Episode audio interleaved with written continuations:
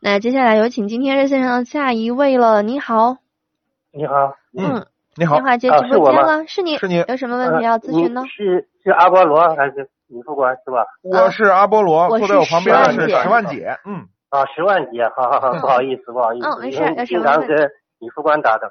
嗯哦嗯，行，我现在有个咨询，您就是马自达刚上市那个二点五那个次顶配，还有，C X 杠五吗？是啊 CS 杠五的对，嗯，还二有点五四驱嗯那个智享版、至尊版，哦，对，还有什么？还有咱们这个福特翼虎的顶配，嗯，这两个车怎么去选择？肯定选 C X 杠五嘛。你要常听我们呃的节目的话，你知道福特的车我们我们几乎是不推荐的。但从这个价格上，我看现在两个车好像 CS 杠五这个顶配现在价格要好像还偏高，嗯，它现在又要加价又要加装修。那你就等一等，等一等，别着急。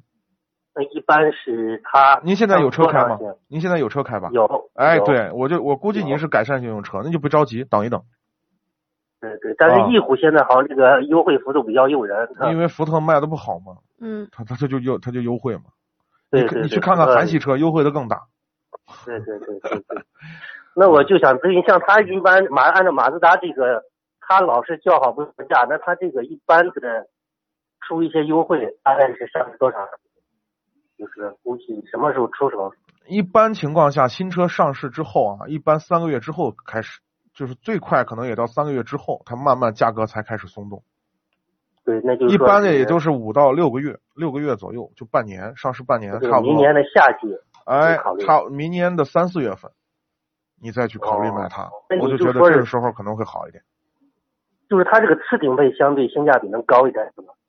性价比最高是它的低配，就是同排量的低配是性价比最高的，因为它的附加价值都是靠增加配置来增加上去的嘛。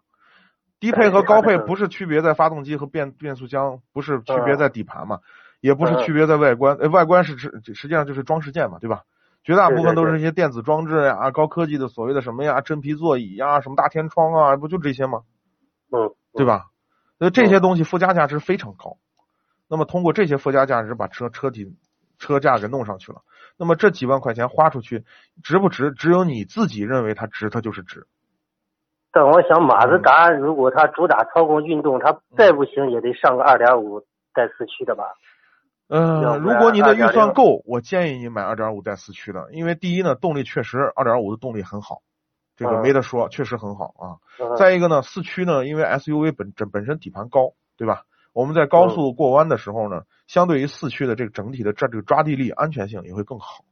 你到对对对比如说到冬天雨雪天气的时候，你像最近这连阴雨下的也很很很很很多，对吧？嗯，雨水嗯湿滑的时候呢，这个四个轮胎都有驱动力，都有抓地力的时候，哎，你驾驶起来的这种感觉安全性也会更好。